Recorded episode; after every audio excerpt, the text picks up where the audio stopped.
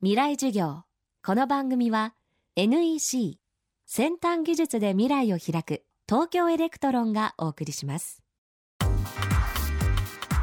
未来授業。今週の講師は群馬大学大学院教授で広域首都圏防災研究センター長の片田敏孝さん。片田さんは長年にわたり釜石の危機管理アドバイザーとして防災教育に携わってきました。人間の防災意識防災行動についても長年研究を続ける片田さん。災害時に逃げない人が多いのはどうしてなのかこれも大きな研究テーマの一つです。未来授業4時間目。テーマは災害と避難の本当の敵。これはですね、えー、人間の差がみたいな問題なんですね。人間は本当は逃げられないんじゃないのか。本当は対処できないんじゃないのか。それが人間の素性なんじゃないかって僕は思ってるんですよ。例えばですね非常ベルが鳴る。でもその時に人は逃げてるのか。誰も逃げてるところなんか見たことないですよね。でそこにはですね人間は自分の身に降りかかる悲惨な事態。それをですねあえて当事者感を持たないように一生懸命思おうとする心の特性があるんです。というのは非常ベルが鳴った。もちろん分かってるんですよ。火事だということを知らせてるということは。そして不安なんです。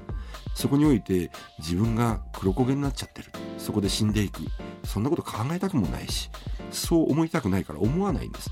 でそんな異常な事態に置かれてない。自分は正常な状態にあるんだと一生懸命思う特性が常に働く。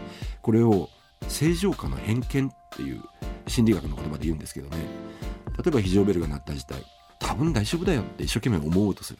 それを正当化することをもう簡単にできてしまう。前だってなったけど大丈夫だったよね。そして周りのみんなも逃げてない。で周りは周りで僕を見ながらあいつも逃げてない。お互い慰め合うようにその場にいてしまう。つまりですね逃げないぞって意思決定してるわけではなくて逃げるという意思決定をできずにいるんだということ。つまり逃げてない。こういうように、まあ、基本的には正常化の偏見というような心の特性があるんですけど、こうやってですね、分かっているんだけども、あえて意識しないから幸せに生きてられるというところがあるように思うんですよ。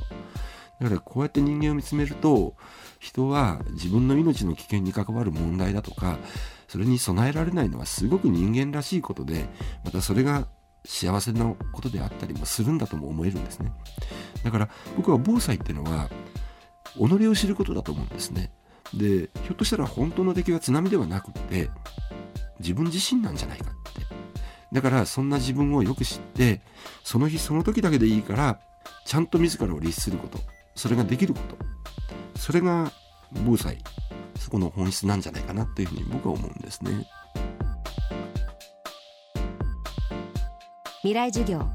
今週は群馬大学大学院教授片田俊孝さんの講義をお送りしました。片田さんの防災教育は著書人が死なない防災でも提唱しています。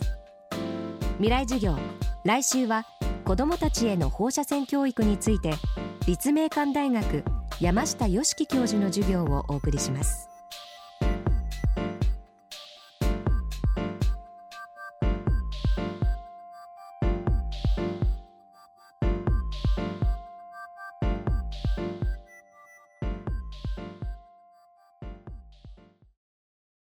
未来授業。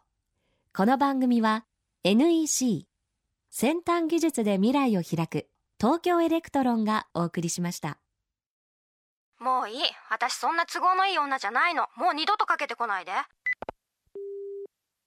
例えばその携帯電話の中の半導体も私たちの技術から生まれています。もしもし？なんで本当にかけてこないの？信じらんない。半導体製造装置であなたと未来を結ぶ東京エレクトロン。